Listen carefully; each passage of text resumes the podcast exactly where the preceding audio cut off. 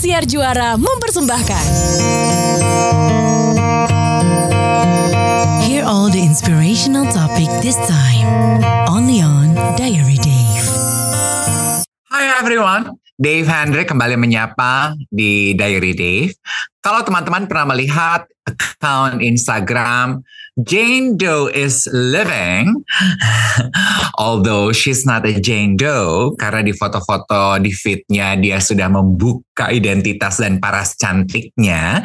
Kali ini kita akan mengajak teman-teman untuk berkenalan dengan Ika Permatasari, ialah yang ada di balik account Jane Doe is living, an Indonesian yang tinggal di mana? Tinggal di kapal mengarungi samudera Mediterania.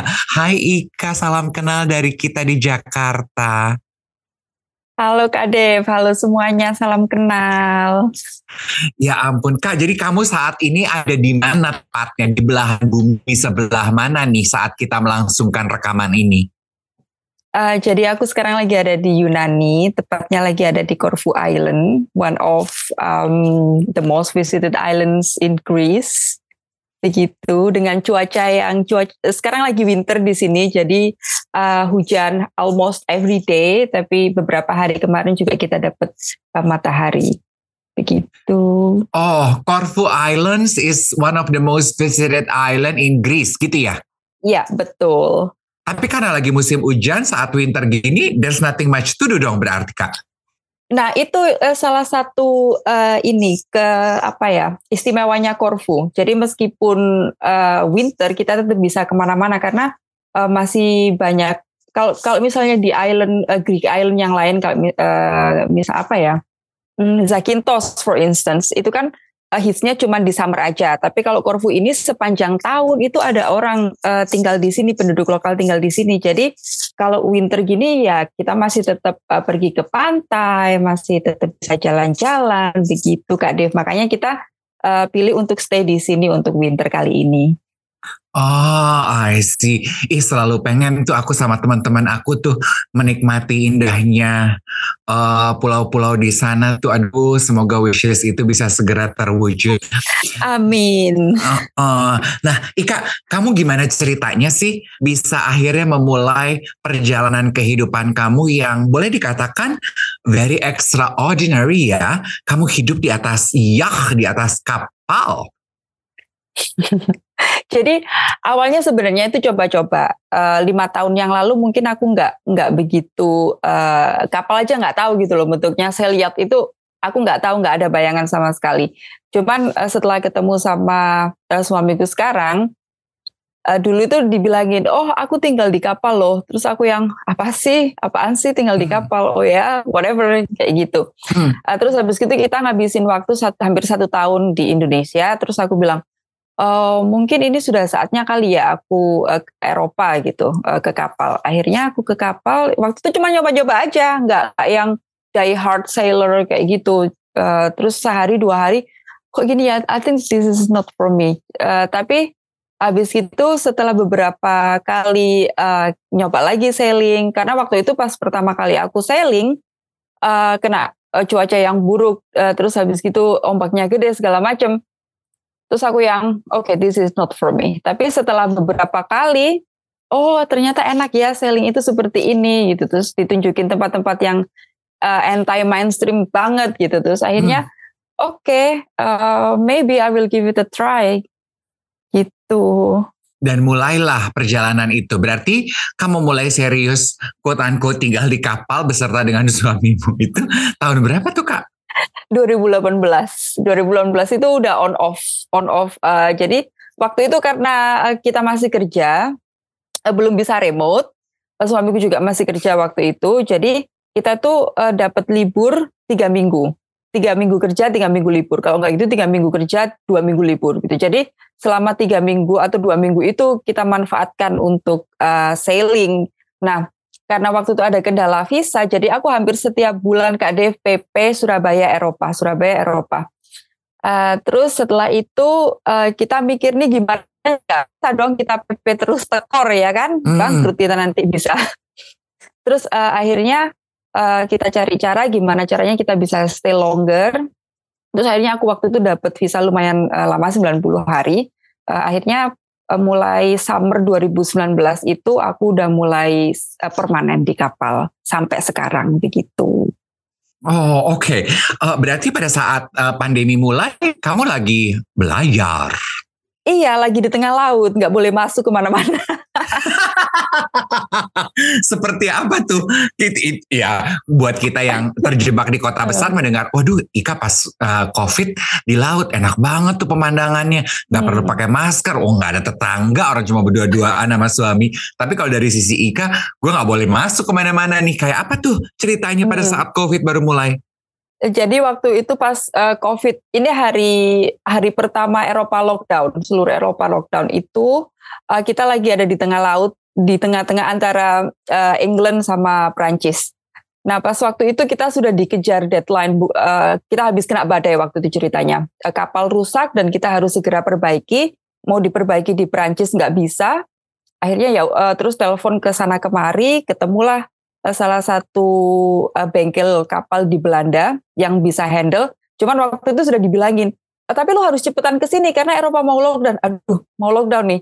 Nah kita waktu itu mikirnya, oh lockdown paling sekitar seminggu atau dua minggu lagi. Oh ternyata tidak pemirsa. Jadi waktu itu pas kita on the way di tengah laut, uh, diesel waktu itu kita ada ada 500 liter diesel di kapal Uh, jadi terbagi dua tangki. Satu tangki sudah habis, makanan habis. Dan waktu itu kita sudah uh, empat hari uh, sailing nonstop dari Prancis uh, on the way ke Belanda ke Amsterdam waktu itu. Terus uh, pas tengah malam Coast Guard tuh uh, langsung ini pengumuman di radio kalau uh, foreign yachts itu nggak bisa masuk Prancis. Terus aku yang aduh mampus ini gimana kita mau mau lanjut. Uh, dan waktu itu badai di belakang juga ada uh, untungnya waktu itu sama beberapa kita beberapa uh, berbeberapa yacht gitu ada dua atau tiga yacht yang yang juga uh, mau on the way ke Amsterdam akhirnya ini gimana nih akhirnya terus kita yang ya udahlah um, dilanjut aja sampai sampai diesel habis ter kalau habis juga bisa kok masuk gitu uh, terus waktu itu disarankan sama Coast Guard di Prancis oh ini bisa ke England uh, England belum lockdown katanya gitu oke masuklah kita ke England Terus di, uh, ditanyain Coast Guard-nya, oh WN mana? Uh, warga negara Indonesia. Oh maaf tidak bisa masuk karena tidak punya visa. Terus aku yang, oke. Okay. Akhirnya kita uh, jalan terus tuh waktu itu. Uh, sambil sambil uh, apa scroll HP ini masuk ke mana ya gitu. Apa cari yang belum lockdown. Uh, terus besoknya dibilangin uh, kapal uh, foreign jet bisa masuk tapi dengan catatan hanya emergency. Akhirnya aku bilang uh, ke suamiku kita harus declare Mede nih. Terus ke suamiku ngawur jangan ngawur uh, declare Mede karena Mede itu salah satu um, warning yang cukup sensitif gitu. Terus aku yang ya mau nggak mau kan? Akhirnya aku ambil radio aku bilang Mede Mede. Terus uh, langsung di ini dijawab sama si coast guard-nya uh, ada apa? Kenapa? Gitu. Terus kita bilang aja uh, diesel kita mau habis makanan mau habis uh, tapi kita harus lanjut ke Belanda waktu itu. Akhirnya dibolehin masuk. Dan uh, di pelabuhan kita disambut dengan beberapa ada kali ya dua dua mobil polisi disambut ini uh, untuk apa? Mau ngapain ke sini? Terus kita bilang oh kita mau isi diesel bla bla bla gitu oh ya udah kalau gitu uh, boleh tapi nggak boleh turun kapal oke okay. terus kan waktu itu kita mau bayar kan ini gimana kalau mau bayar nggak boleh turun kapal oh ya udah salah satu aja turun jadi setelah bayar terus langsung diusir suruh pergi aku bilang uh, kita bisa nggak ke supermarket mau beli makan? Ah nggak bisa nggak bisa. Sampai akhirnya uh, ada satu polisi yang tanya, e, kalian bener-bener kehabisan makanan? Ya nggak bener-bener juga sih, cuman ya habis gitu. Terus akhirnya sampai kita dikasih sandwich sama sama pak polisinya, thank you, merci. Terus uh, sampai yang oke okay, thank you. Gitu. Akhirnya kita lanjut ke Belanda. Waktu itu um, sekitar dua hari. Jadi total perjalanan itu sekitar tujuh hari. Tujuh hari oh tujuh malam dia sampai di Amsterdam. Astaga, kak, sorry. Berarti kamu sama suamimu itu eh, nggak uh, punya rumah gitu? You guys literally are living on a boat? Uh, kita punya rumah, cuman rumah kita sekarang ditempati kucing sama pembantu. oh, dan rumah kalian ada di? Uh, di Norway. Di Norway. Kamu sama sekali udah nggak uh, pernah pulang ke Indonesia berarti udah bukan warga negara Indonesia lagi gitu? Masih, aku masih pegang paspor hijau, masih. Uh, uh, tapi sel dari 2020 aku uh, belum pulang sampai sekarang. Mungkin beberapa bulan lagi bakalan balik karena uh, masih harus ngurusin residensi di sini. Terus uh, sebenarnya kapal ini itu kapal kedua kita, kita baru purchase uh, dan banyak sekali apa ya kita harus ngurusin surat-surat, belum lagi perbaikin kapal dan segala macam. Nah kita mau rampungin itu dulu di sini setelah kapal bisa ditinggal kita bakalan tinggal balik ke Indonesia gitu. Cuman kalau ke Norway kita masih masih ini sih apa ini namanya masih balik ke sana gitu. Cuman nggak yang rutin gitu karena kita sudah memutuskan dari 2019 itu bahwa kita bakalan uh, fully on board uh, nggak nggak nggak ke rumah darat lagi begitu sampai kalau, mungkin 5 atau 10 tahun ke depan Kade. Oh. Wow, kalau memang kalian sudah memutuskan to live fully on board, uh, I'm just trying to get the sense of it. Kenapa masih mempertahankan rumah kalian di Norway kan sayang uangnya nggak sih kak? Untuk residensi kak Dev. oh harus tetap punya ya. Betul. Jadi uh, kemarin itu kita memang telat untuk uh, apa ini namanya telat telat tahu informasi ini gitu bahwa di Norwegia itu sebenarnya kalau kita misalnya punya kapal dan punya kontrak dengan marina atau pelabuhan selama satu tahun itu bisa dijadikan alamat cuman ya sudahlah ya biar kita punya aset gitu kan. Uh, kalau misalnya kita ada emergency atau apa gitu. Karena setelah lima tahun uh, tinggal di kapal akhirnya kita berpikir mau nggak mau kita tuh harus punya emergency exit gitu kan. Hmm. uh, apa entah itu entah itu kalau misalnya God forbid nih kalau kapal ada apa-apa kita uh, punya tempat untuk balik gitu loh. Hmm gitu hmm. itu juga jadi uh, salah satu atau salah beberapa faktor uh, kenapa kita masih keep rumah gitu. Okay. Uh, eh, apa yang Ika pelajari dari hidup berpetualang tinggal di atas kapal selama beberapa tahun ini kak? Uh, to be honest, semakin ke sini, kalau dulu masih ambisius ya, tapi semakin ke sini aku tuh semakin ya udah live your life to the fullest gitu loh. Nggak uh, omongan orang lain itu ya sudah sekedar omongan dan mereka itu tidak ada part to take in your life gitu. Jadi ya sudah gitu. Apa yang menurut kamu benar apa yang menurut kamu membahagiakan diri kamu ya sudah dijalani gitu. Dan dan in my case gitu ini yang bikin aku bahagia ini yang bikin aku terus uh, challenge myself gitu loh. Karena aku juga uh, masih suka push my limit gitu loh sampai sekarang.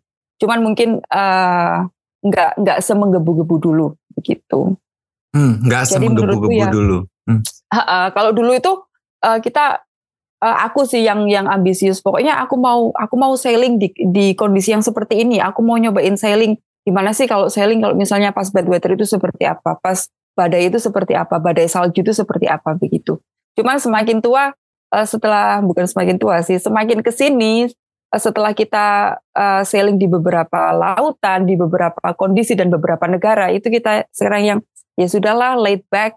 Uh, kalau aku aku kepingin comfortable meskipun adventurous juga aku kepingin comfortable uh, akhirnya ya sudah gitu dijalani saja kalau uh, dan dan nggak usah mikir terlalu panjang gitu loh apa yang sekarang dijalani sekarang present is present, current is current, past is past. Gitu. Uh, berarti udah nggak pernah dapat mabok laut lagi dong ya kak? Uh, sebenarnya masih. Masa? Masih beberapa beberapa kali tuh uh, karena kemarin tuh pas bad weather uh, ini, jadi aku tuh sailing kak Dev, nggak uh, lihat nggak lihat forecast biasanya aku lihat forecast dulu. Pas sudah keluar uh, ternyata ombaknya itu sampai 5 meter. Jadi aduh bener-bener bener-bener waktu itu aku uh, doa apa aja itu aku aku ucapkan gitu. Karena ya yeah, it was 5 meters wave terus uh, aku suamiku waktu itu ada di kapal yang satunya dan aku sendirian di sini. Aduh itu What? yang Oh kamu tuh sendirian nggak bersama suamimu dalam satu kapal? Berdua, berdua. Oh, Cuman oh, kemarin oh, oh. karena uh, Lagi apa, pisah. ada uh, ada teman yang butuh bantuan. Dan oh. kita juga harus moving pas uh, waktu itu karena bad weather terus tempatnya sudah nggak aman akhirnya kita cari tempat aman. Uh, tapi uh, tetangga yang satu ini kayaknya udah nggak nggak kuat gitu loh karena dia sakit. Hmm. akhirnya suamiku bilang ya udahlah lu bawa kapal yang uh, kapal kita aku bawa kapal ini tetangga katanya gitu nemenin gitu. Oke okay, gitu kan. Waktu itu uh, mikirnya aku bilang aduh aku nggak bisa kalau sailing berdua apalagi aku nggak familiar sama kapalnya aku gitu. Akhirnya terus dibilang ya sudah kamu bawa kapal kita gitu. Jadi waktu itu uh, sailing sendirian ombaknya 5 meter uh, bad weather anginnya kenceng juga. Jadi udah mau mabuk nggak sempet mabuk tapi juga uh, it, it, it was disaster pokoknya. Oh my god, itu kan kayaknya uh, menantang maut banget ya kak ya. Aku sih hanya bisa melihat, membayangkan apa yang aku lihat di film ya. Mau nanya, takut gak sih ketika itu terjadi kak di depan mata tuh berhadapan dengan peristiwa alam yang uh, beyond your control? Hmm.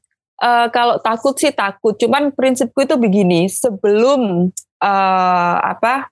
Kalau mis put it put it this way, uh, our boat is quite strong boat. Jadi uh, kalau misalnya ada buk ini bukan bukan takabur nanti kayak di Titanic hmm. aduh hmm.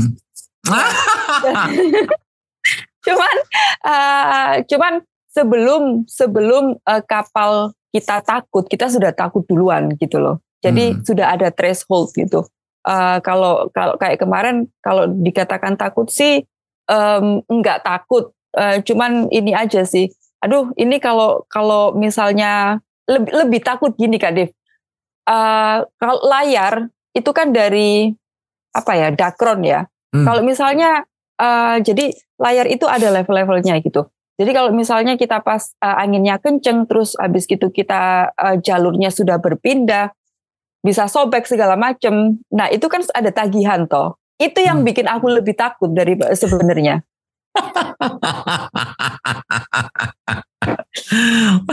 Jujur banget. ya, ya karena begini orang-orang mungkin pikir uh, oh oh uh, nomad ah ya ya sudah sih kalau nomad nomad itu kan butuh duit berapa sih bla bla bla gitu. Uh, banyak orang yang ngomong gitu. Cuman kalau untuk kapal ini to be honest it is expensive. It's expensive life, lifestyle. Makanya kita tuh hati-hati banget kalau mau ke mana-mana yang oh ini jangan sampai kapal rusak nih sebelum sebelum deadline-nya rusak atau sebelum mm -hmm. deadline-nya maintenance begitu. Jadi ya kalau aku uh, ditanyain takut apa ya udah takut bayar bill. kan kamu sendiri mengakui bahwa hidup di kapal itu it's an expensive lifestyle. Tapi hmm. why kalian berdua tetap melakukannya dengan riang ya. gembira?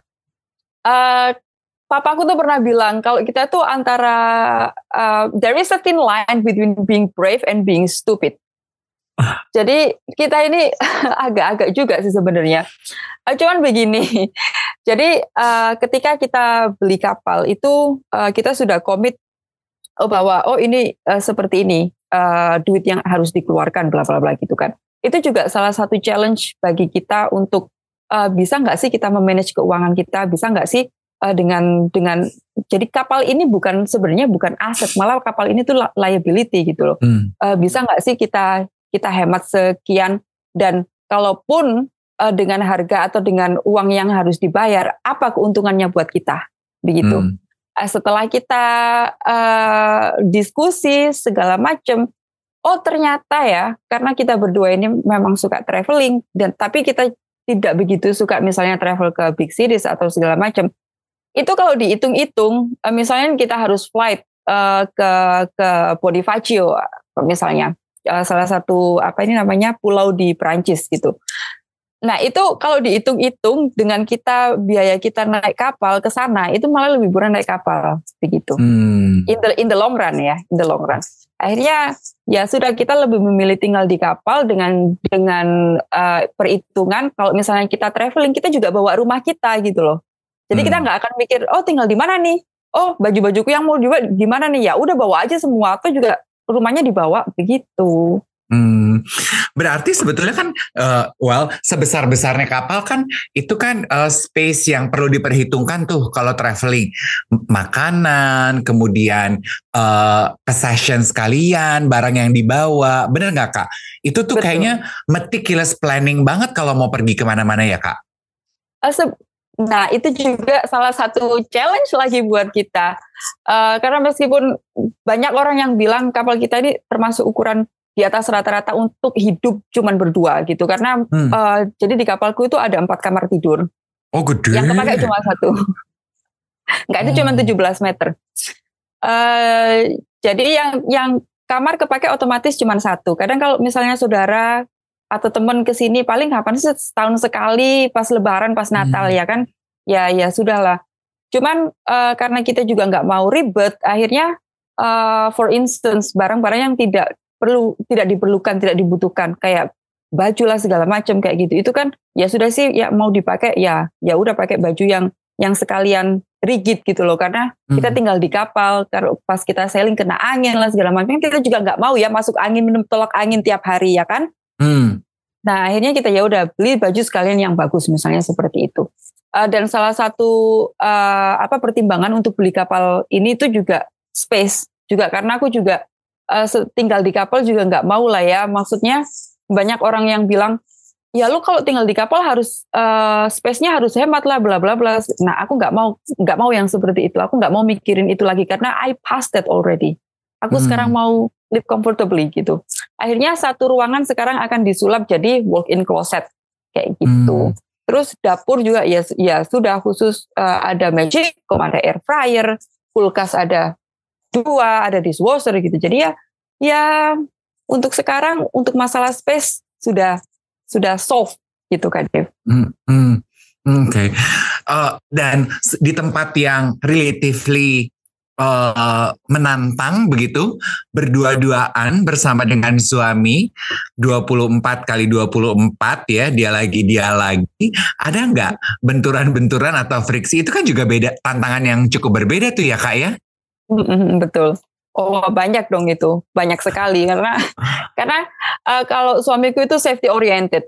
Sedangkan aku kalau misalnya aku mau pergi sailing sekarang nggak peduli pas lagi hujan badai aku mau pergi gitu loh tapi dia yang nggak bisa kita nggak bisa keluar ya why not gitu. Akhirnya kadang dia yang ya udah aku nanti uh, mau pergi ke hotel aja kau per pergi keluar. Oh ya oke okay, silakan gitu. Nah itu sudah habis itu ya sudah baikan lagi gitu loh. Nggak nggak kita nggak nggak pernah yang diskusi atau sampai frontal.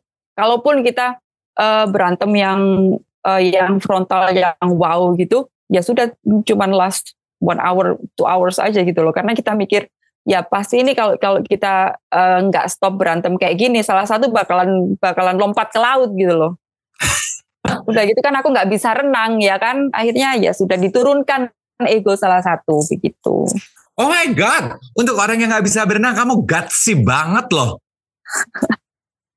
Well, gimana ya? Um, kan ada kan ada live fest gitu. Jadi nggak usah nggak nggak nggak aku pikirin nggak nggak pusing mikir itu. Ntar kalau uh, sebenarnya aku pernah jatuh dari kapal beberapa kali dan waktu itu aku sendirian gitu. Untuk tapi untungnya pas waktu itu ada di pelabuhan, jadi nggak yang uh, seberapa berbahaya gitu. Cuman pas waktu itu tuh sudah gini sih, waktu pas aku pas aku jatuh, um, harga diri lah ya kalau mau minta tolong lu udah tua bangkotan nggak bisa renang ya kan apalagi oh. tinggal di kapal atau uh, waduh ini kalau aku kelamaan di air kedinginan terus aku kena hipotermia gimana dong? Akhirnya aku terus mikir gini ih anjing aja bisa ini loh bisa renang. Masa aku nggak bisa renang? Akhirnya ya sudah aku berenang sekuat tenaga untuk sampai ke kapal. Terus aku mikir akhirnya oh ternyata aku bisa renang ya? Cuman kalau pas waktu ya itu tadi waktu keadaan terdesak gitu. Tapi kalau pas waktu lu renang sekarang gitu nggak nggak bisa Amazing. Aku mengagumi your sense of uh, adventure loh Ika. Ih gila. Apa komentar keluarga kamu di Surabaya, di Indonesia ketika mengetahui saat ini pilihan hidup kamu seperti ini Kak?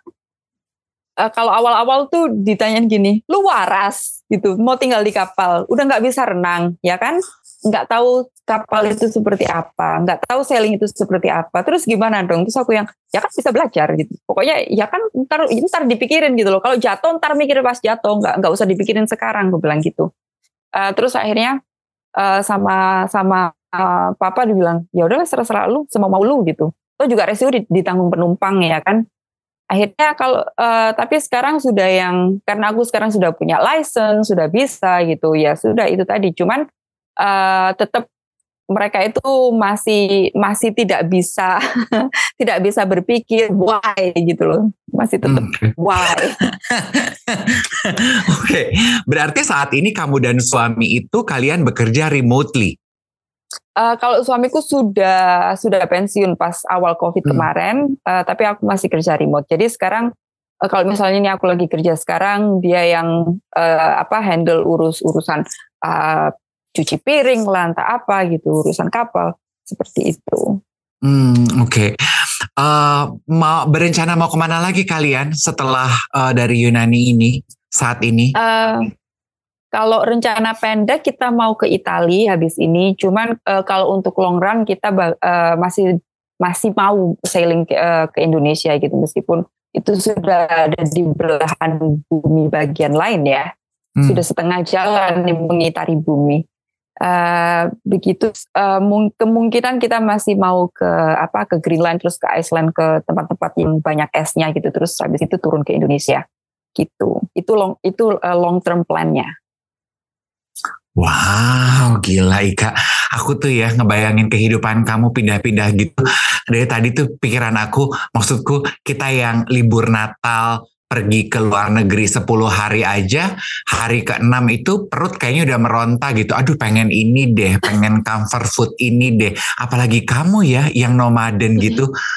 Berarti lidah kamu tuh kayaknya udah nggak punya kangen-kangen rasa apa gitu ya kak? Atau masih? Uh, sebenarnya masih cuman nggak nggak nggak sekuat uh, pas awal-awal dulu uh, tinggal di kapal gitu karena uh, pas kalau kita di kapal itu kan kita keep moving jadi hmm. uh, hari ini bisa di Yunani besok di Montenegro besoknya lagi entah di mana gitu kan nah berarti lidah kita itu uh, harus ya mau nggak mau kita kan nggak bisa ya cari cari esen restoran terus-terusan kayak di Yunani gini es restoran di, di seluruh pulau Korfu ini cuma satu gitu loh dan itu pun rasanya nggak nggak seberapa oke. Akhirnya ya sudah kita mau nggak mau harus adaptasi dengan dengan rasa lokal. Kalau nggak gitu kayak kemarin uh, sebelum aku keliling pas di Marina itu aku uh, order bumbu tuh banyak banget sampai beberapa uh, ada dua koper. Jadi dari yang uh, bumbu sajiku, MSG, kecap gitu tuh sudah aku sudah hmm. sudah uh, aku sediakan dan aku beli dari Indonesia.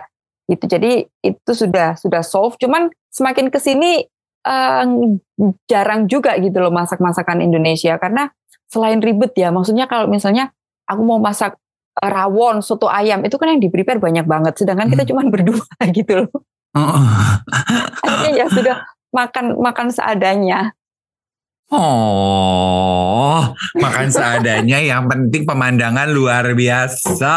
Betul. Oke. Okay. Uh, aku pengen tahu ini dong Ika buat teman-teman yang juga mungkin penasaran ingin mm, mencoba hidup sama seperti kamu. Your best advice for them would be? Just do it. Mm. You think as you go and learn by doing. Just do it, you think as you go. Oh my god. Itu kena banget. Itu tamparan buat gue orang yang mau pergi aja parkir belum nyampe gedungnya gue udah pikirin nanti gedung itu parkirnya gimana? I just do it. Think as you go. I like that spirit in you.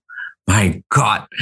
Ika satu lagi deh nambah satu pertanyaan lagi kan kamu bertemu hmm. dengan orang udah rupa-rupa nih dari dari berbagai macam benua apa yang kamu pelajari mengenai manusia walaupun kita punya background yang berbeda-beda apa yang aku pelajari dari manusia sebenarnya mereka ini uh, begini ya, uh, aku mulai menerima perbedaan gitu loh. Setiap orang itu punya opini masing-masing terbentuk dari lingkungan di mana mereka uh, apa ini namanya tinggal atau uh, where, where they come from gitu kan. Jadi uh, perbedaan itu ada gitu loh dan dan nggak usah nggak perlu ditentang karena atau itu pun opini orang different heads, different mind. Jadi ya sudah diterima saja gitu, diterima dengan lapang dada. Tidak perlu tunjuk tangan uh, oh lu tuh salah kayak gini kayak misalnya begini uh, pas waktu kita ke Norway gitu kan ada salah satu temen itu heboh banget gini oh aku habis nemu invent uh, I just invent something bla bla ternyata invent invent uh, dia invent Indomie pakai telur ya kan? Nah itu kan aku mikir oke okay, kenapa heboh sekali gitu kan ya kan? Cuman kan kalau misalnya kalau misalnya kita dia dia itu lagi excited gitu loh. Kan nggak mungkin aku langsung ngomong, ih kalau ini mah makanannya anak mahasiswa yang uh, apa duit sa uang sakunya lima puluh ribu buat sebulan. Kan nggak mungkin aku bilang gitu oh. ya kan. Akhirnya dari situ tuh aku belajar manusia itu berbeda-beda. Ada manusia itu yang uh, pola pikirnya A, ada yang pola pikirnya B, ya sudah diterima saja gitu loh. Because that's kita juga nggak nggak tahu gitu what what made them gitu. Itu Kak De. Amazing. Sorry my bro, Indomie pakai telur sih turun temurun di negara gue. Nothing revolutionary about that gitu ya. Betul ya kan? iya iya iya iya iya. Ika, aduh thank you so much sudah mau meluangkan waktu kita waktumu untuk Diary Dave di tengah-tengah tantangan cuaca hari ini saat rekaman berlangsung. Thank you so much for the inspiration. No worries, don't mention it please. It's such an honor actually uh, bisa oh. interview sama Kak Dev dan actually uh, pas waktu aku di uh, di info, eh ini sama Dev Hendrik loh. Dev Hendrik yang itu tuh. I didn't think twice. thank you, thank you, thank you. Salam buat suamimu. Have a safe journey ya Ika. Thank you, thank you. Yes. Hope, hope that we will cross paths in the future, yeah, maybe. Yes. Yang terdekat adalah kita cross path di sosial media dulu dan aku bisa sirik melihat pemandangan yang kamu posting. Hmm. Thank you everyone. Thank you for listening. Bye. Bye bye. Thank you for listening. See you on the next episode.